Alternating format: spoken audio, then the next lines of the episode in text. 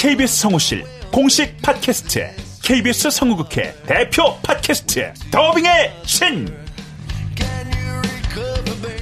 우리 할아버지께서 늘 이렇게 말씀하셨지. 그 외화의 뒤에서 자신의 영혼의 목소리를 내기 위해서 애썼던 성우들이 그렇게 많이 있었다는 것. 멀더 어디예요? 당신과 헤어진 그 근처예요. 내가 내 목소리를 계속 듣는다는 거는 내 영혼과 계속 마주한다는 거거든요. 루시의 미래는 누구도 멋대로 정하지 못해! 루시 컷! 그들보다 경쟁력 있는 샘플을 돌리고, 좀 더 멋진 연기를 하기 위해 또 샘플을 돌리고, 또 일을 좀 더 더하기 위해 샘플을 돌리고. 최강의 더빙의 신들이 모였다. 그들이 말하는 더빙의 모든 것. 더빙스타 소환 프로젝트 더빙의 신. 팟빵 앤 아이튠즈 정치 가능.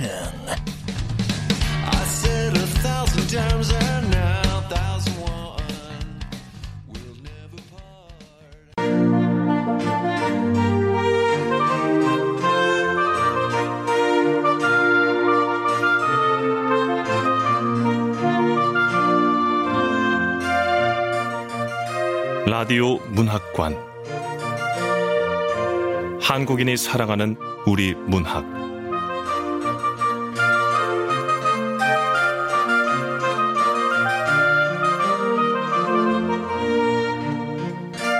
안녕하세요. 아나운서 태희경입니다. 오늘 함께 하실 작품은 최민우 작가의 머리 검은 토끼입니다. 최민우 작가는 1975년 제주에서 태어났고 한국종합예술학교 서사 창작과 전문사 과정을 졸업했습니다. 2012년 개간 자음과 모음 신인문학상에 단편소설 반이 당선되면서 작품 활동을 시작했습니다. 제2회 EBS 라디오 문학상 우수상을 수상한 바 있습니다. 소설집으로 머리 검은 토끼와 그 밖의 이야기들이 있죠.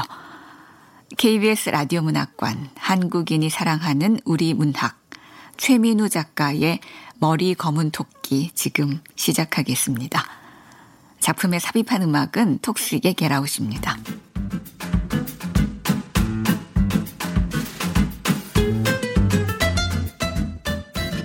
머리 검은 토끼, 최민우.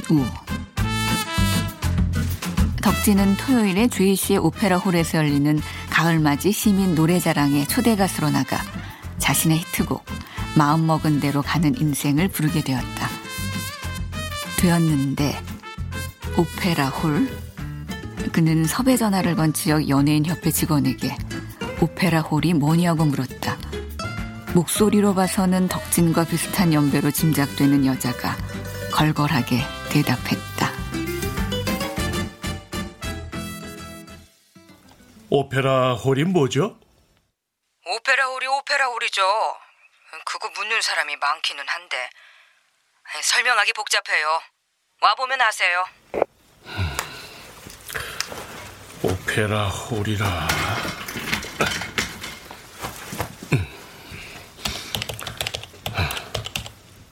덕진은 인터넷에서 제이씨의 오페라 홀에 대해 찾아봤지만 시 경계에 인접한 호수를 관광지로 육성하려 한다는 시장의 인터뷰 기사와 시내에 맛있는 생고기집이 있다는 블로그 게시물 말고는 딱히 쓸만한 정보를 못 건졌다.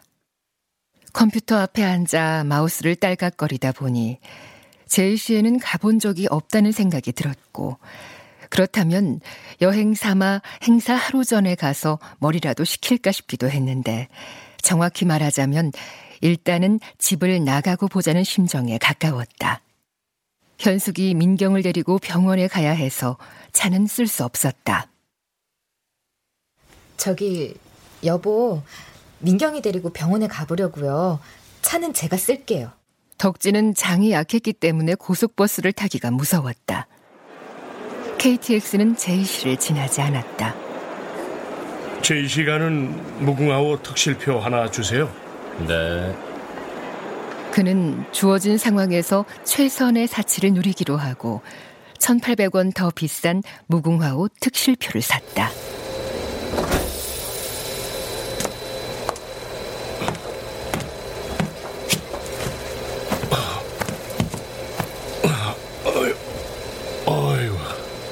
넓긴 넓네. 특실은 일반 실보다 좌석 사이의 간격이 주먹 하나 정도 더 널찍한 것 같았다.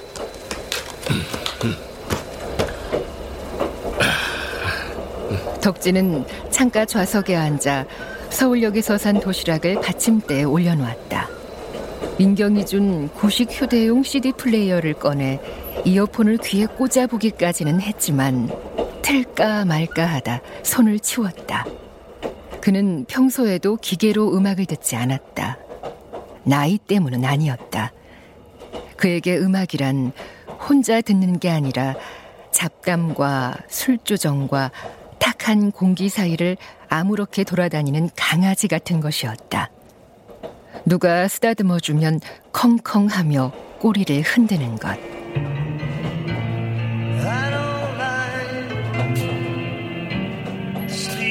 차창 밖에는 추수가 끝난 논이 풍년의 잔상처럼 펼쳐져 있었다. 지평선에 병풍처럼 늘어선 대규모 아파트 단지를 배경으로 무채색 슬레이트 지붕을 이고 있는 납작한 집과 무뚝뚝한 콘크리트 건물이 드문드문 떨어져 있었다. 단풍은 아직 제철이 아니었다. 눈치 없이 저 혼자 빨개진 이파리가 녹색 산등성이에 점점이 박혀 있었다. 덕진의 눈은 지나가는 풍경을 평온하게 바라보고 있었지만 그의 머리는 갤리선의 노예처럼 혹사당하는 중이었다. 그 애송이를 만나고 싶지 않아. 그치만 만나야겠지. 어디서? 한정식집? 너무 앞서 나가는 걸까? 그럼 카페? 그 애송이 부모가 나오겠지? 나오면 어떻게 인사를 해야 하는 거야? 악수? 집사람이 챙겨보는 일일 드라마에선 이런 일이 생기면 대화를 훅훅 잽처럼 주고받다가 결정적인 순간에 스트레스를 날리던데. 아니 그럼 나도 마우스피스를 물고 가야 할지 몰라. 야 비켜. 아이고. 엄마 나 이거 잡아. 아이 근데 왜 이렇게 시끄러운 거야?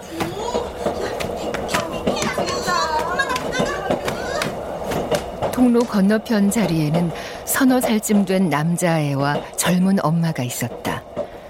아이는 신발도 벗지 않고 좌석에 올라 부산하게 움직이며 알아들을 수 없는 소리로 깍깍거렸다. 엄마는 자기가 낳은 작고 산만한 생명체가 균형을 이루려 할 때마다 흠칫흠칫 놀라며 손을 뻗었다. 그 모습이 마치 점쟁이의 수정구슬에 비친 민경의 미래 같았다.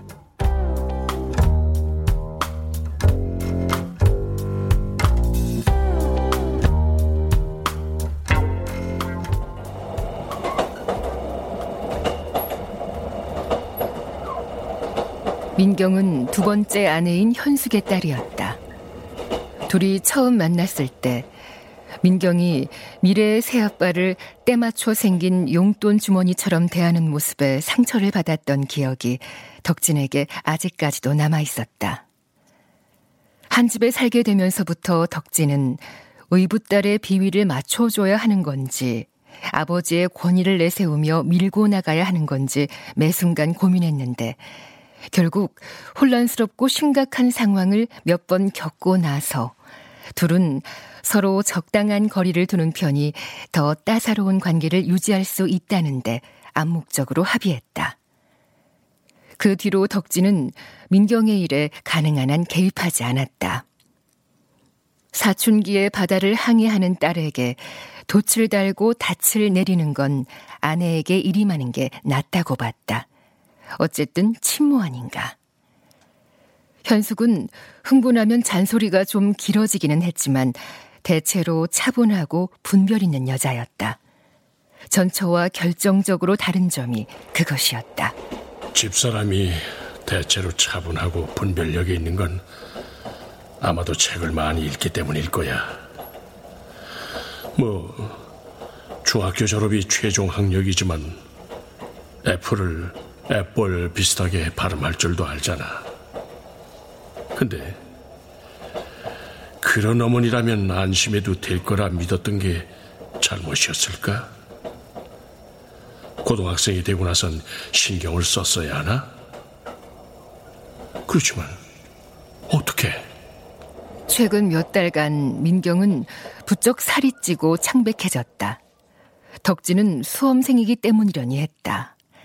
게다가 그 즈음 이건 사정을 알게 되고 나서 변명처럼 덧붙인 생각이긴 하지만 그는 바빴다. 마음먹은 대로 가는 인생과 다른 가수들의 히트곡을 짜깁기한 메들리 음반을 취입하기로 되어 있었고 중급 규모의 성인 나이트클럽에 고정 출연 계약도 잡혔다.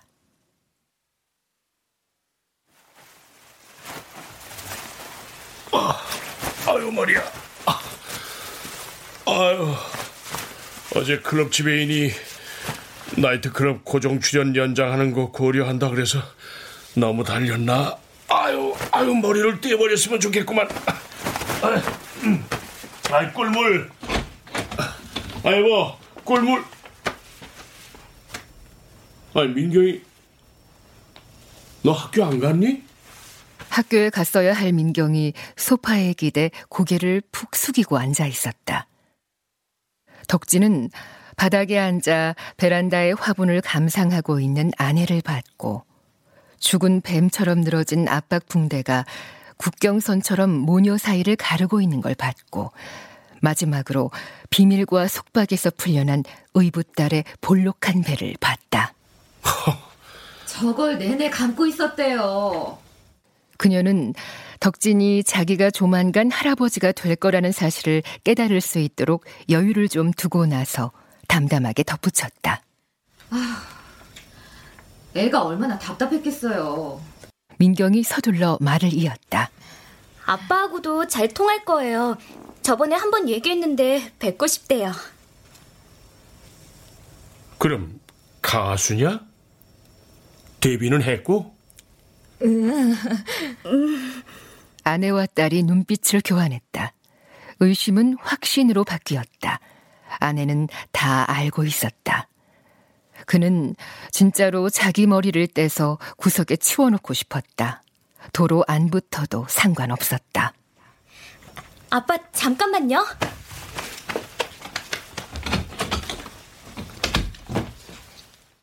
민경이 자기 방에서 CD 한 장을 들고 나와 덕진에게 건넸다.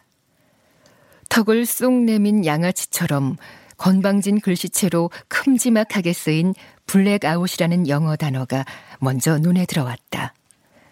그 밑에 머리 검은 토끼라는 단어가 좀 덜 건방져 보이는 글씨체로 작게 적혀 있었다. 티셔츠 아니면 체크무늬 남방에 청바지와 스니커즈 차림의 남자의 셋이 노을이 막 떨어진 어둑한 저녁에 반쯤 무너진 벽 앞에서 두 다리를 양옆으로 쭉 뻗으며 뛰어오르고 있었다. 하나같이 고개를 푹 숙이고 있었다. 얼굴을 가릴 거면 커버는 대체 뭐하러 찍는 거야? 뭐가 노래 제목이고 뭐가 가수 이름인 거냐?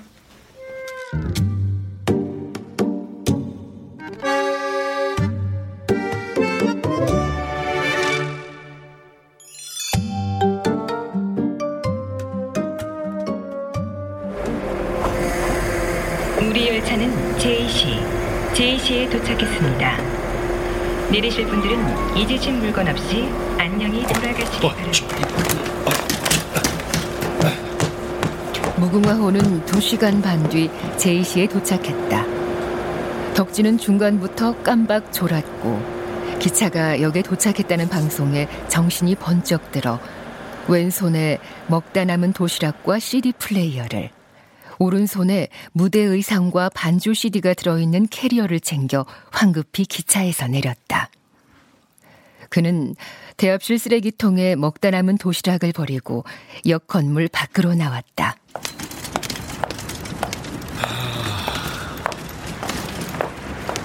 야, 여기가 제시구나.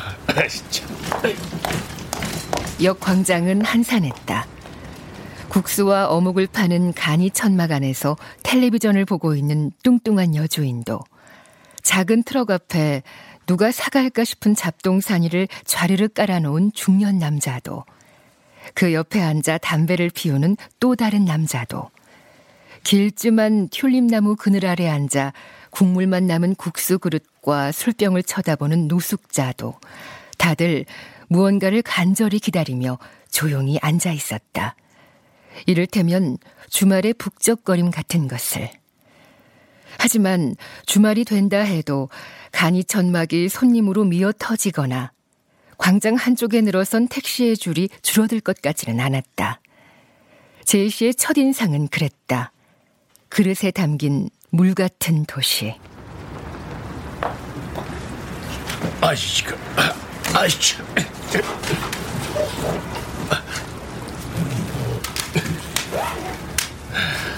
담배를 피우려는데 손이 모자랐다. 덕지는 캐리어를 열고 CD 플레이어를 집어넣었다. 귀찮은 물건이었다. 일단 가져가 보시라며 초보 나이트 삐끼처럼 기계를 챙겨주던 민경의 모습이 떠올랐다. 아빠, 일단 가져가셔서 한번 들어보세요.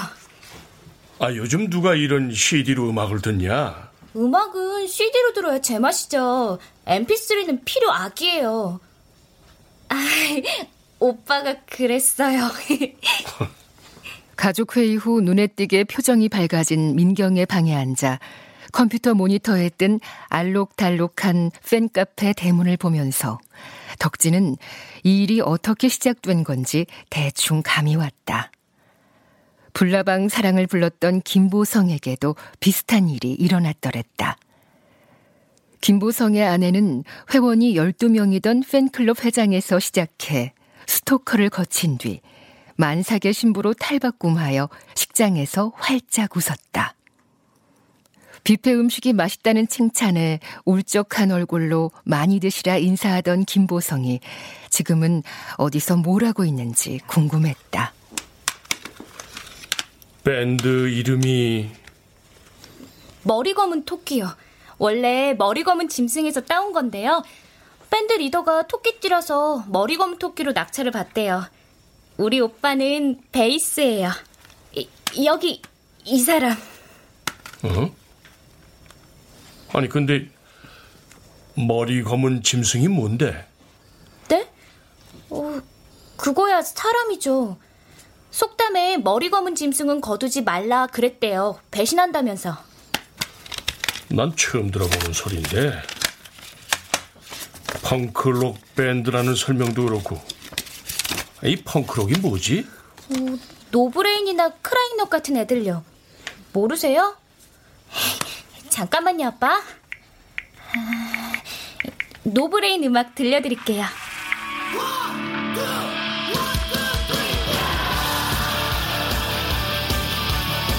아, 이거? 광고나 쇼프로에 많이 나오던 음악이었다. 행사장에서도 한두 번 들은 기억이 났다.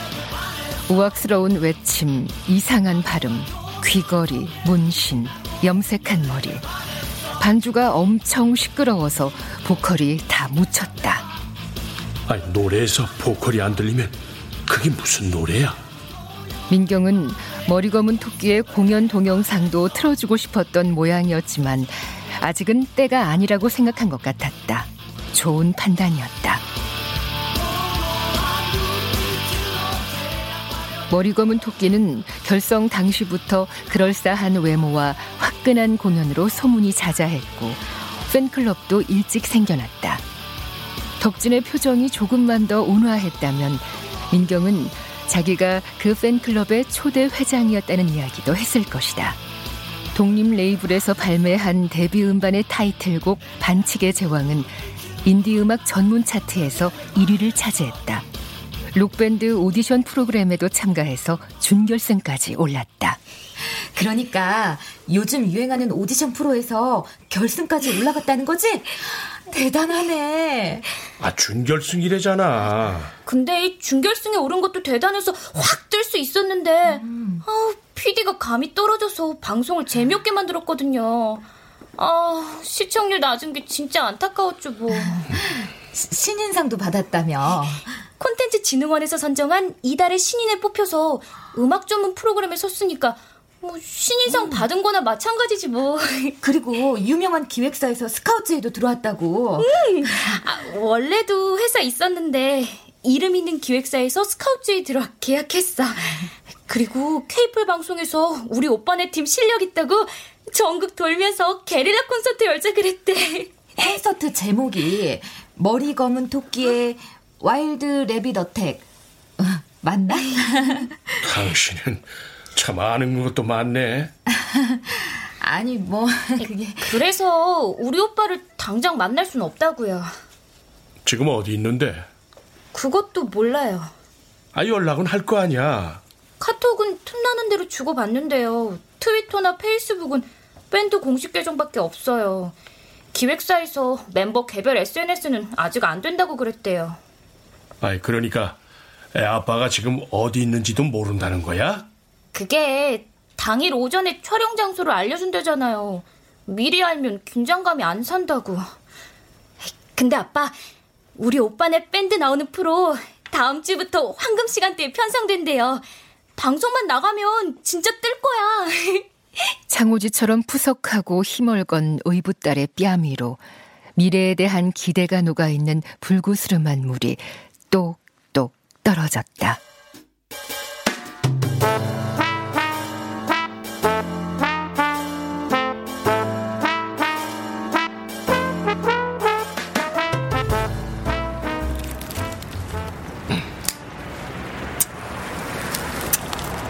덕진은 담배를 피우며 생각에 잠겼다. 그가 보고 있는 것은 자기가 출연하게 될 행사의 홍보 플래카드였다. 플래카드는 역광장 한쪽에 있는 단풍나무 두 그루 사이에 솜씨 좋게 매여 있었다. 자매도시 방문단과 함께하는 제2회 시민 노래자랑 16일 오전 11시 반 보습가 야외 오페라홀 많이 많이 오세요. 덕진의 얼굴은 지역 연예인협회 회장과 간부들, 사회를 맡은 무명 코미디언의 사진을 제외한 총 7명의 출연자와 심사위원 중 오른쪽 맨 아래에 있었다. 신장염 치료 전에 찍은 사진이었다. 자기 얼굴을 본인이 품평하는 게 우습긴 했지만 덕진의 눈엔 따로따로 뜯어보면 그럭저럭 부드러운 호남형인데 각진 턱 때문인지 전체적으로는 사내다운 고집이 있어 보였다. 아는 사람들이 있었다.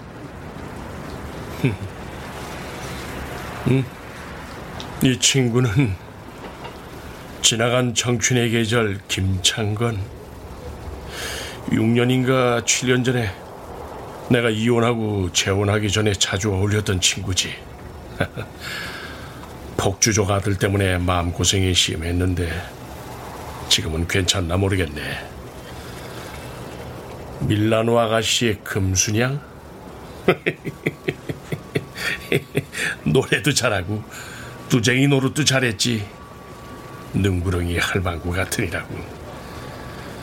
투자한 땅이 개발지역으로 지정돼서 빌딩을 산 뒤로는 뭐라더라? 자아실현? 그것 때문에 노래를 부른다니. 다 좋은데 자아실현이 잘 되지 않는 날엔 가사를 잃어버려서 탈이지. 정말 오랜만에 보는 얼굴도 있잖아. 사랑만을 위한 사랑의 김민희? 민희야,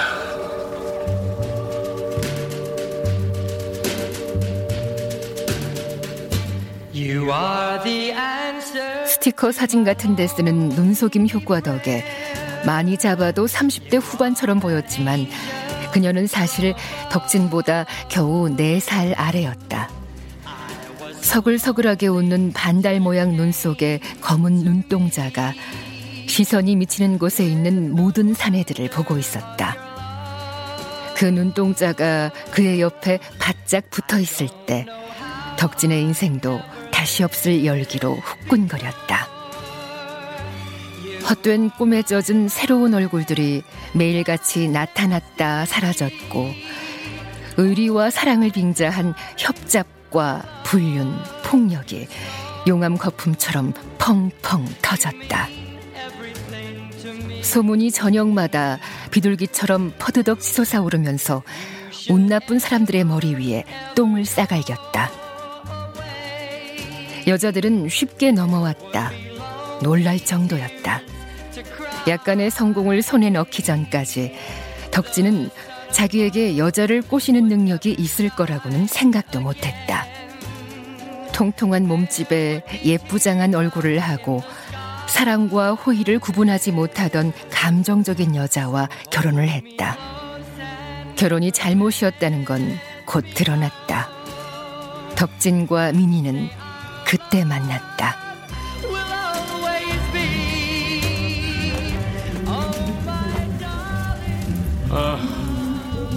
민희 씨, 다음이 내 차례네. 원래 스타는 뒤에 나가잖아요. 진이 오빠가 나보다 더 스타란 뜻이야.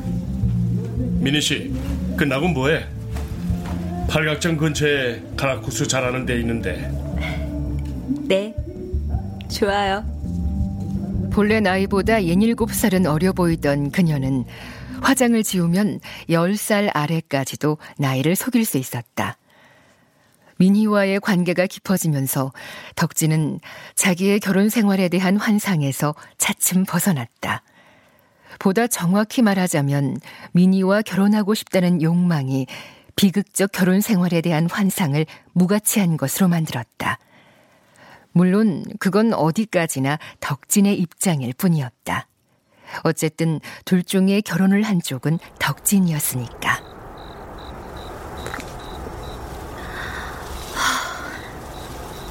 난 뜰 거야. 어디로? 다 높은 곳으로. 여기도 충분히 높다? 아니, 당연하지. 바보 아니야? 근데 민희 씨, 욕심 많아봤자 그거 다 쓸데없어. 인생은 노래하고 똑같은 거야. 인생의 기회가 3번이라지만 그 말짱 거짓말이거든. 후렴구는 2번밖에 없어. 1절에 한 번, 2절에 한 번. 오빠, 난 아직 1절도 안 불렀어요. 내 보기에 넌 지금 간주 같다. 간주? 그래서? 2번째 후렴구는 언젠데? 곧 와. 나랑 있으면. 그녀는 고개를 갸웃하게 숙인 채 두 눈을 크게 뜨고 그를 보았다. 그녀는 자기가 그럴 때 가장 예뻐 보인다는 걸 알았다. 그럴까? 정말? 뭘로? 노래로? 아니, 주먹으로? 덕진은 그걸 자기 의견에 동의하는 뜻으로 받아들였다. 몇 달 뒤 덕진은 텔레비전에서 노래하는 민희를 봤다. 남자 성우가 무대 밖에서 느끼한 목소리로 그녀를 소개했다. 네, 가벼운 목소리로 겨울을 우기는 발라드의 신성, 은하의 사랑만을 위한 사랑입니다. 여러분, 큰 박수 부탁해요. 여러분, 안녕하세요. 안녕하세요. 은하입니다. 그녀는 허리와 가슴을 조이고 아랫부분을 부풀린 아이보리 드레스를 입고 있었다. 그녀의 뱃속에 이제는 덕진의 아이가 없다는 증거인 잘록한 허리. 한때 미니였던 은하가 다 듣기도 전에 다 들은 느낌이 드는 진부하고 밋밋한 발라드를 부르기 시작했다. 민희와 방송국을 연결해준 사람이 금순양이라는 사실을 안 것은 분노도 상실감도 아내도 모두 떠나고 난 뒤였다. 그러나 미련은 남아있어서 민희에 관련된 건 빠짐없이 챙겨보려 했지만 챙길 게 없었다. 덕진은 현숙에게 민희 얘기는 입도 번긋하지 않았다. 그는 고백이 여자보다는 남자에게 더 치명적이라는 걸 알 정도로는 눈치가 있었다.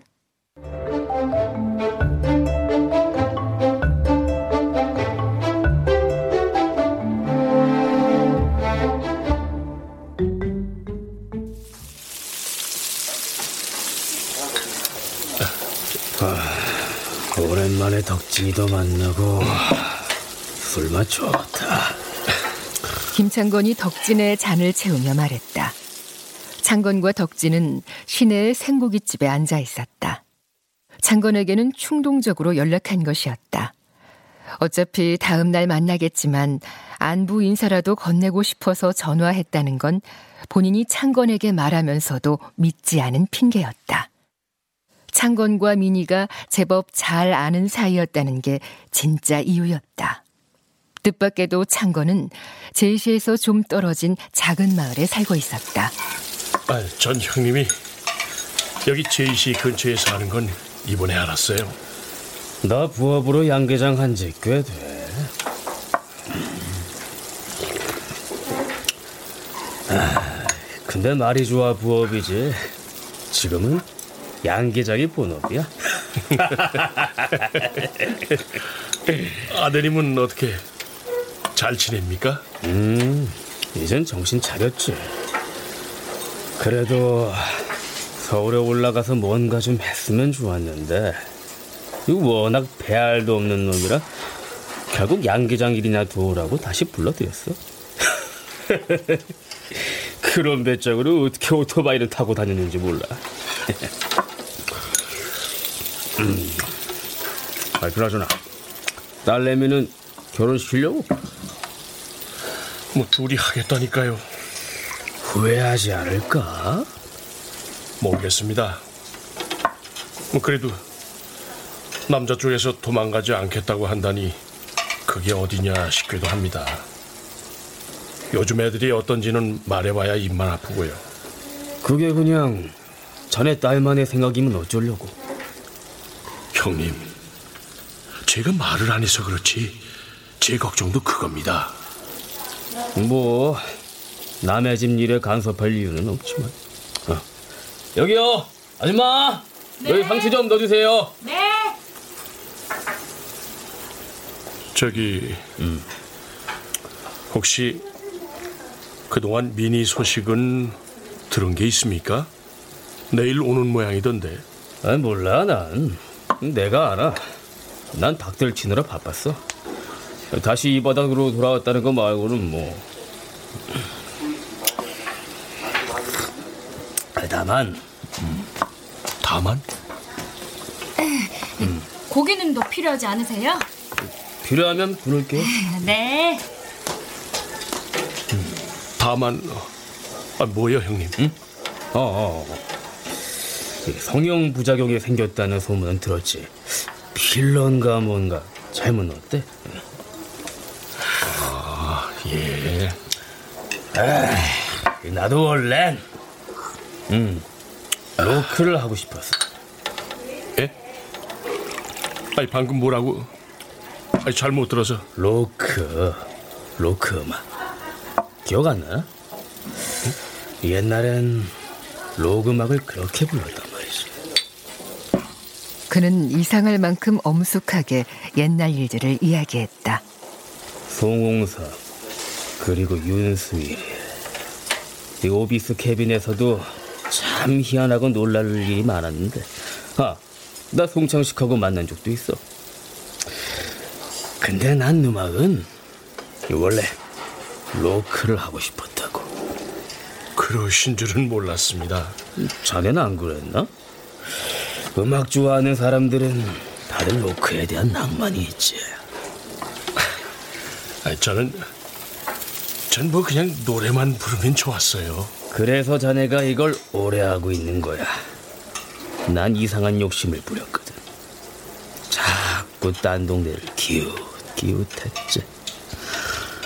이제 와서 생각해보면 아무도 반기지 않았는데. 뭐든 하나만 열심히 했어야 했는데.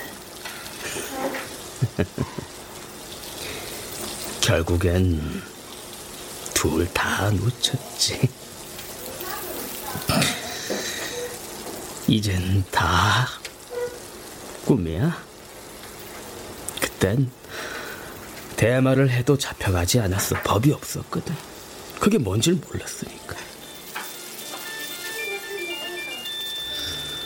불때기를 돌돌 말아 피우면서 서울시민회관 불난 다음에는 그 세종문화회관이 됐잖아. 왜 아무튼 거기 바닥에 앉아서 신중현 선생이 하던 걸 들었어.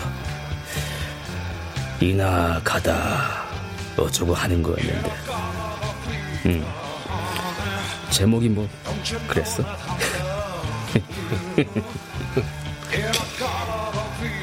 그때 말이지, 나만 그렇게 생각했는지는 몰라도 끼리끼리 다들 친했어. 로크를 하려면 다 친해야 돼. 가끔 그때 듣던 음악들이 꿈에 나와. 그걸 꿈에서 듣다가 잠에서 깨면 멍청한 아들놈이 닭똥을 치우지.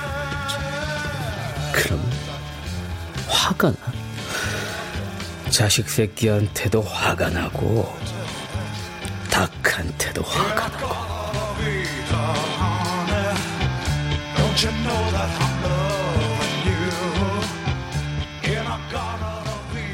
그들은 10시 반쯤 자리를 파했다. 창건은 자기 집으로 가자고 했지만 목소리에 열의는 없었고 덕진은 방을 잡았다며 정중히 사양했다. 과거의 꿈에서 내린 비에 젖어 어깨가 무거워진 트로트 가수가 내일 보자며 인사한 다음 택시를 타고 사라졌다. 덕진은 모텔로 돌아왔다. 좀 늦지 않았나 싶었지만 집에 전화했다. 현숙은 깨 있었다. 민경이는 병원에 다녀온 뒤에 내내 자. 남자친구란 놈한테는 연락이 없고 바쁜가 봐요. 대화가 잠깐 끊겼다. 덕진의 눈이 씀벅였다. 몸이 아무래도 예전 같지 않았다. 모텔 이불에서 나는 세제와 소독제 냄새는 아무리 맡아도 익숙해지지 않았다. 저기 너무 걱정 마요. 걱정 안 해. 저기 나도 그 전날에 들었어요. 당신한테 말하기 전날. 아, 그게 중요한가? 이제 와서? 아, 지금 우는 거야? 아니에요. 우는구만. 아니에요, 아닌데. 저기 그냥 좀 미안한 게 많아요, 당신한테는. 미안할 게 뭐가 있나, 가족끼리. 여보. 왜? 민경이가 아빠한테 잘하겠대요. 아, 그런 얘긴 애배기 전에 했어야지. 못된 년. 현숙이 웃었다. 그녀는 그 뒤로도 출석일소나 교사 면담에 대해 이야기했지만 덕진은 졸음이 쏟아지기 시작했다. 어질어질한 머릿속에서 미니의 얼굴과 현숙의 목소리가 뒤섞였다. 마치 미니가 지금 자기 아내로 다른 남자와 낳은 딸과 함께 언제든지 조곤조곤한 말투로 자신을 속일 준비가 되어 있는 현명하고 머리 검은 아내로 둔갑해 지금 자신과 이야기하고 있기라도 하듯. 졸리네. 여보, 올라가서 다시 얘기합시다. 전화를 끊고 나자 덕진은 갑자기 머리 검은 토끼의 음악이 듣고 싶어졌다. 이어폰을 귀에 꽂고 플레이어를 재생했다.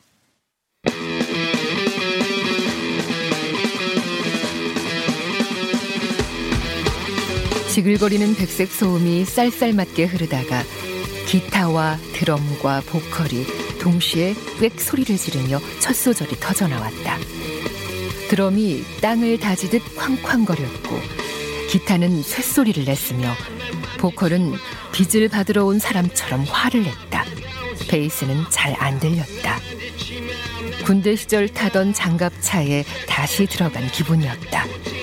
그래도 멜로디가 막 나쁜 것 같진 않은데 예비사위의 음악 세계를 이해하려 애쓰던 중에 덕진은 현숙에게 깜박하고 못 물어본 질문이 생각났다.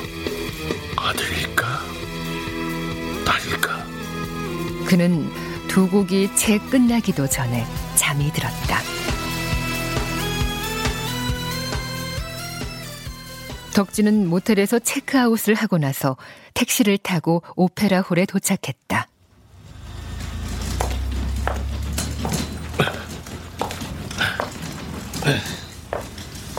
호숫가 잔디밭에 지은 그 야외 공연장은 호주 시드니 오페라 하우스의 외관과 흡사했다. 조개 모양 지붕 위에 우아한 필기체 대문자로 오페라 홀이라 쓴 간판이 도도하게 걸려 있었다. 공연장 뒤편 높은 지대에 관광산업 진흥의 대의를 위해 새로 지은 호텔과 펜션 단지들이 보였다. 한창 공사 중인 건물도 아직 있었다. 여기가 출연자 대기실. 맞네. 덕진이 이제 왔나? 아유, 일찍 오셨네요, 형님. 나 조금 전에 왔어. 어머, 다들 안녕. 창구 오빠 안녕? 덕진 씨도 여전하네. 예. 양 씨 왔는가? 네. 오빠는 제가 출연료 몇 분 때문에 이런 시골까지 올 사람 아니라는 거 아시죠? 오, 자아실현이잖아. 자아실현 맞아요. 사회자가 그러는데 김민희 걔 늦을지도 모른다고 자기 순서를 맨 뒤로 빼달랐다면서요. 그래? 민희한테 뭔 급한 일이 생겼는가? 급한 일은 무슨, 미친 거죠. 단단히 미친 거야. 마지막 순서에 장국환 선생님 나오시게 돼 있는데 주제도 모르고 자기가 스탄으로 타려고 그래. 아직도 테레비 할 때 먹은 물이 안 빠진 거죠 뭐. 은혜도 모르는 년이 건방은 또 짱짱해요 아주.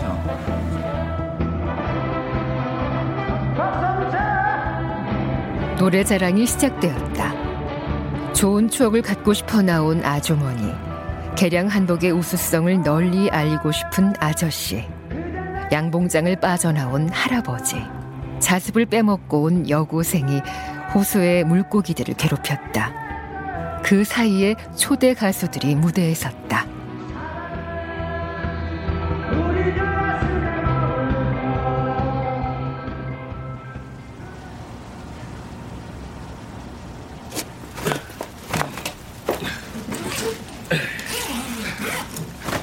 덕진은 간이 탈의실에서 옷을 갈아입고 나서 짐을 꾸리고 출발할 준비를 했다.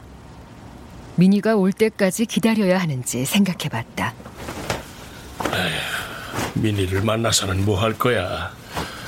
우리 둘 사이에 뭐가 남아있나? 그때 대기실 천막 밖에서 웅성거리는 소리가 들렸다. 감사합니다. 안녕하세요. 대형 트레일러 트럭 한 대가 오페라 홀 부근에 주차되어 있었다. 트럭에 붙어있는 금박으로 치장한 글자가 눈에 잘 띄었다. 머리 검은 토끼의 와일드 래비 어텍. 트레일러에서 청년 3명이 뛰어내리더니 경쾌한 발걸음으로 오페라 홀 쪽으로 걸어왔다. 한 명은 기타를, 다른 한 명은 베이스를, 또 다른 한 명은 드럼스틱을 들고 있었다. 잠시 뒤 사회자가 무대에 올라 급하게 적은 원고를 흘끔거리며 말했다. 네, 잠시 특별한 시간을 가져보기로 하겠습니다.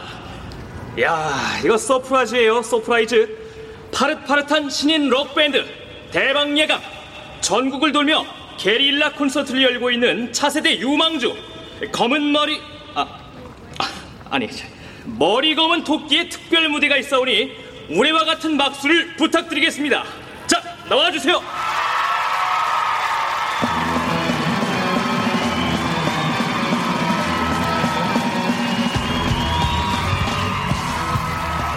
밴드가 공연을 시작했다. 덕진이 어젯밤 들었던 음악이 트로트와 댄스 비트가 평온하게 덩실거리던 호숫가 잔디밭을 흔들었다. 음악이 나오자마자 조건 반사처럼 뛰어나와 춤을 추던 할머니들도 밴드가 두 번째 곡을 연주할 때쯤에는 자리로 돌아가 손부채를 붙였다. 덕진은 베이스를 든 멤버를 유심히 보았다. 길쭉하고 파리한 얼굴에 조각칼로 한 번 쭉 그은 것 같은 눈을 가진, 아무리 빨리 잡아도 오늘 아침에야 코흘리게 꼬맹이 신세에서 간신히 빠져나온 게 분명한 놈이었다. 베이스는 연주하는 동안 거의 고개를 들지 않았다. 베이스 저거 저렇게 자꾸 박자를 들어서 어떡하는 저거지? 파이다 파이. 형식적인 박수가 관객석 쪽에서 나비처럼 팔랑팔랑 날아왔다. 여전히 고개를 푹 숙이고 있는 베이시스트의 어깨를 기타 겸 보컬이 팔로 다정하게 감쌌다. 카메라맨이 그 광경을 찍고 있었다.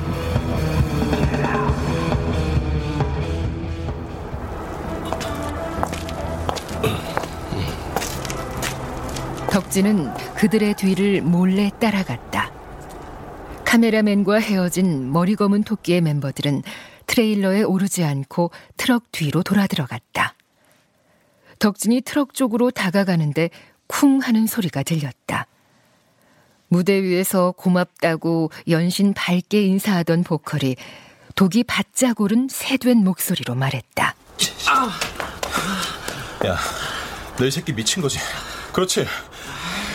야, 진짜 모가지 잘리려고 작정한 거지 너? 어? 왜? 애 아빠 되니까 막 코드가 안 잡히고 박자 놓쳐도 마냥 기쁘고 그러냐 이 미친 새끼야? 내가 애 때렸어 안 때렸어?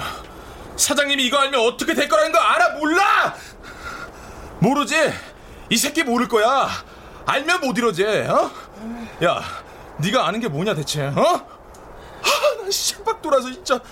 야, 이 새끼야, 너 도대체 몇 배째냐 이게? 아무데나 씹 뿌리고 다닐 거면 연주라도 똑바로 하든가. 야! 방송 말아먹으려고 작정한 거냐? 말로 하면 진짜 못 알아듣겠냐? 어? 그게 뭐... 똑바로 말 안 할래, 새끼야! 이리 와! 이리 와, 그냥 시키! 덕진이 트럭 뒤로 돌아 들어갔을 때 보컬은 베이스의 머리를 한 번 더 트레일러에 갖다 박으려던 참이었다. 드럼은 짝다리를 짚고 서서 지켜보고 있었다. 가수다. 덕진을 보고 놀란 보컬이 저도 모르게 베이스의 머리를 놓았다. 덕진은 망설이지 않았다. 공중으로 풀쩍 뛰어올라 보컬의 가슴팍을 발로 걷어찼다.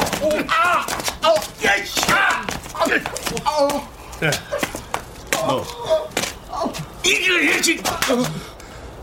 토크를 하려면 친해야 한단 말이다 이 새끼들아. 덕진이 드럼의 뺨을 후려쳤다. 드럼은 얼굴을 감싸쥐고 비틀거렸다. 얼굴을 가린 손가락 틈으로 코피가 주르륵 나왔다. 움직이면 죽는다. 왜?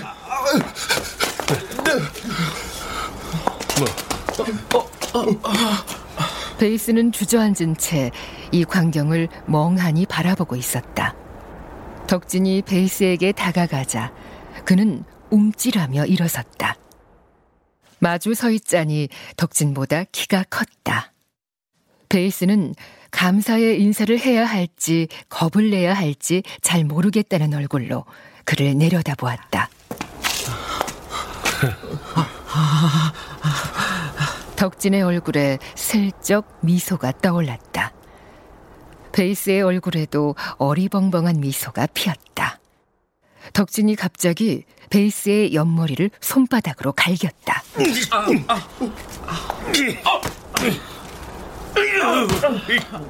베이스는 머리를 감싸며 허리를 숙였다. 그는 몸을 숙인 베이스의 뒤통수를 후려갈긴 다음 등짝을 짝소리나게 내리쳤다. 베이스는 뜨거운 물에 댄 것처럼 머리와 등을 손으로 바삐 짚으며 방아깨비가 뛰듯 폴짝폴짝 그에게서 떨어졌다. 덕진은 한숨을 푹 쉬고는 말없이 자리를 떴다.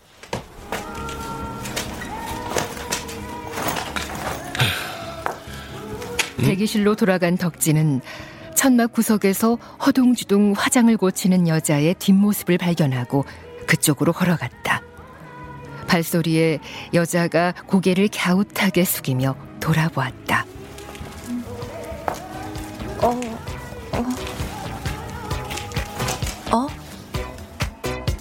2시간 뒤 덕진은 관객석에 앉아 미니가 사랑만을 위한 사랑을 맛깔나는 트로트 버전으로 감질나게 부르는 모습을 지켜보았다. 트럭은 떠나고 없었다. 노래가 끝나자 그는 캐리어를 끌고 역으로 가 집으로 향하는 기차를 탔다.